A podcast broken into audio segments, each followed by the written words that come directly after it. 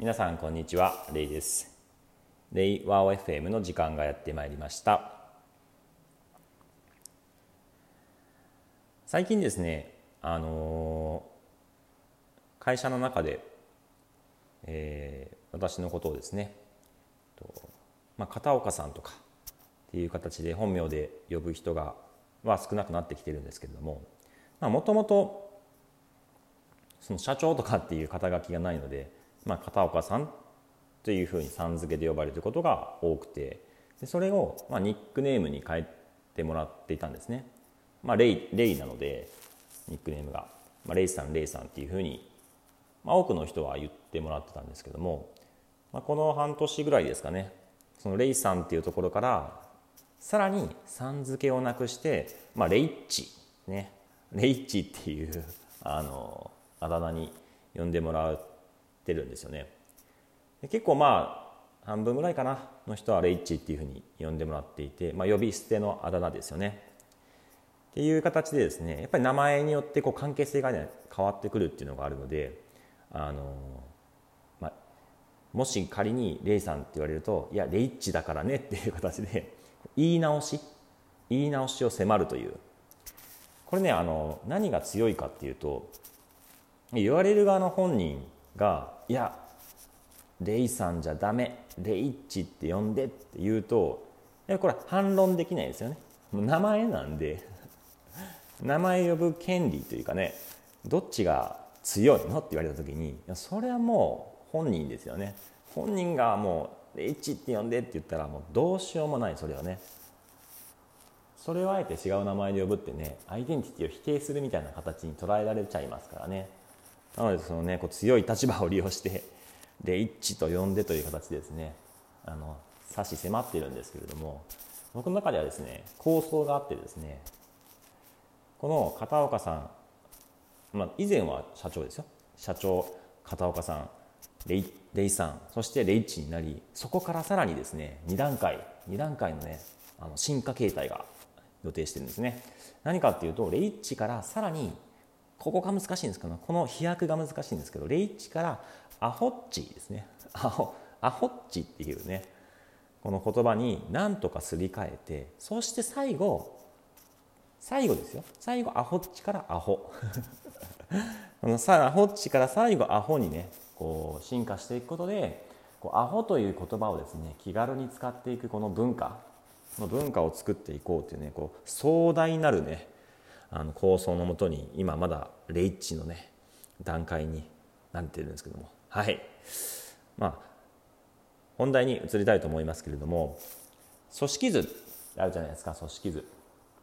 組織図ってやっぱり実は表の組織図だけじゃなくてもう一つあるんですね。何だと思いますか？表の組織図じゃなくて、そう裏の組織図ですね、うん、裏の組織図。これって、まあ、ピンとくる方もいると思うんですけども、表の組織図で課長部長がいて、まあ、その権限のと責任のもとにね、組織がある意味こう、まあ、えー、機能的に合理的にこうまあ、回っていくっていうのがある中で、でもそれだけだとこううまくいかない部分があるので、そこを補完する裏の組織図っていうのがある、あるじゃないですか。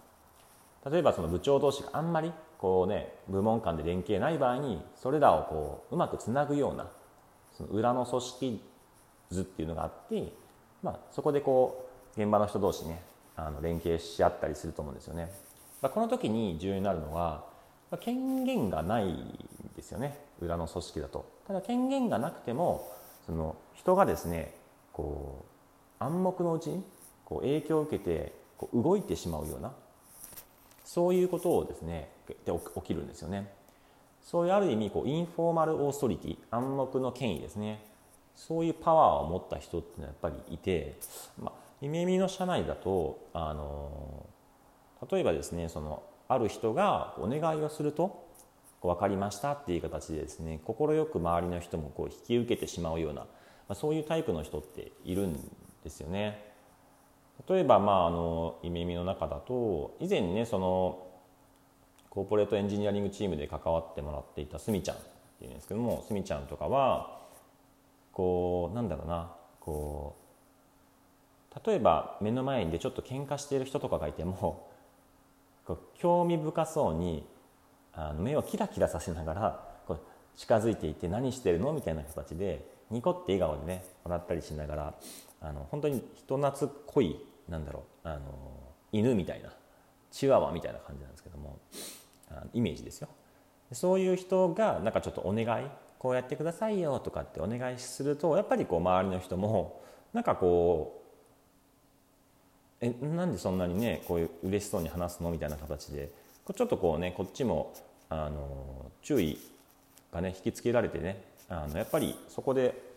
分かりましたっていう形でお願いを聞いてしまうっていうのがあるんですよね。これやっぱうまいですよねこのねこの小動物感というかこれこれ出せる人すごいなと思うんですねこの小動物感ね。最近まあ、あの同じようなことがあったんですけども小動物感があったんですけどもこれはですね耳の中であのプロジェクトマネージャー同士が集まる会議があるんですけれどもそこでまああのリスク共有っていうのが常にされていて、まあ、そのリスクの中でこうどういうふうなあの対策をしたらいいんですかみたいな形であの ピーエム の人同士の中でこうちょっとアドバイスし合うみたいなことをやってるんですけどもあの朝こっちっていう朝こっちというあのサービスデザイナーディレクターの人がですねあとディレクターがなんかやっぱりお客さんと の, あのいろんな折衝とか応対においてちょっとどういうふうに対応したらいいのかみたいな形で皆さんにちょっとアドバイス欲しいみたいな、まあ、そういう形でですねあの相談があったんですけれどもその時も小動物感出てたんですねこの小動物感。その時の小動物はねまたちょっと朝こっちは違っていてねあのなんかこうちょっとおどおどしながら目を丸くしてなんかこう、まあ、プルプルは震えてないけどまあ、ある意味それぐらいの勢いでちょっとこう怯えるみたいなそういう雰囲気を醸し出すことによってあちょっとみんななんかあアドバイスしてあげないといけないのかなみたいなそういう、こう雰囲気をね醸しうまく醸し出すんですよね。この例えて言うとなんかこううさぎプルプル震えて目をまん丸にちょっとこうおどおどしてるうさぎみたいな大丈夫みたいななちょっと心配になっちゃうみたいなねこの小動物感ねうまくね朝こっちもねこう醸し出してるんですよね。多分ちょっとあの半分無意識なんですけどもこれってやっぱうまいですよね。こういうねこうそれぞれのキャラに合ったこう人にね協力してあげたくなるようなそういうのを醸し出せるっていうのねこれはもう権限とかねあのそういう話じゃないんですよね。これってやっぱり大事でこういうことがねできる人っていうのを、まあ、組織の中のねあのインフォーマルなあの、まあ、つまり裏の組織っていうふうにせずにある意味ですねこういううまくできる人っていうのをね意図的にこう役割を定めてでねスポークスパーソンとか例えばエヴァンジェリストとかそういう連携役連携リエゾン的な連携役としてこう明確に役割をねあの与えて上げてでそういう組織が円滑に回るようにするっていうのはやっぱり大事だなって思いますね。小動物ね。ただあの心理学的な実験っていうのがあって影響力の武器っていう有名な本にも書いてるんですけども結論から言うとあの人間ってそういうね小動物感みたいなそういう特殊能力がなくても別に人ってお願いすればあの断れないんですよ。なんかコピー機の実験があってコピーをあの今急いでるんでコピーを取らせてくださいっていうふうにねお願いするともう大部分の人があ分かりましたっていう形でですねコピー機に並んでいてもあのちゃんと順番をねもうあの優先させてくれるっていう実験があったんですけどなんとその言い方言い方がすいません急いでる急いでるんでとかこここういうねあのどうしてもなんか部長にすぐになんかコピーしないといけないんでとかそういう言い方とか言う理由がその合理的でなくても実はこれねコピーを取らせてくれたっていう実験なんですね。何かっていうとその言い方としてコピーをあの取らないといけないのであのコピー取らせてくださいみたいなそういうバカなのみたいなバカなのみたいな理由になってないよみたいなそういうなあの言い方でもあの実はね関係ないっていう実験結果だったんですね。なので人間ってやっぱりもうそのあその人が何か困っているっていう背景がもう分かった瞬間に、そのねコミュニティにおいてそういう人をちゃんとねお互いに助け合おうっていうね、じゃないとね自分が困った時にねあの相談してもね助けてくれないっていうふうになっちゃいますからね、まあ、そういう相互依存関係がある中においてはやっぱり理由関係ないみたいです。もう本当にお願いすればねあのみんな助けてくれるというところでですね、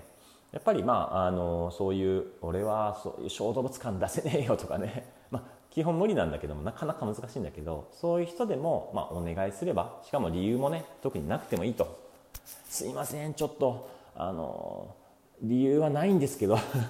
理由はないんですけどあの助けてもらっていいですかっていう、そういうもう雑雑な、ね、相談の仕方でさえいいっていう、まあ、そういうことなんですね。ということでですね、あの理由はないんですけど僕のことをですねレイッチからアホッチと呼んで、最終的にはアホと呼んでくださいというお願いでした。はい、では次回またよろしくお願いします。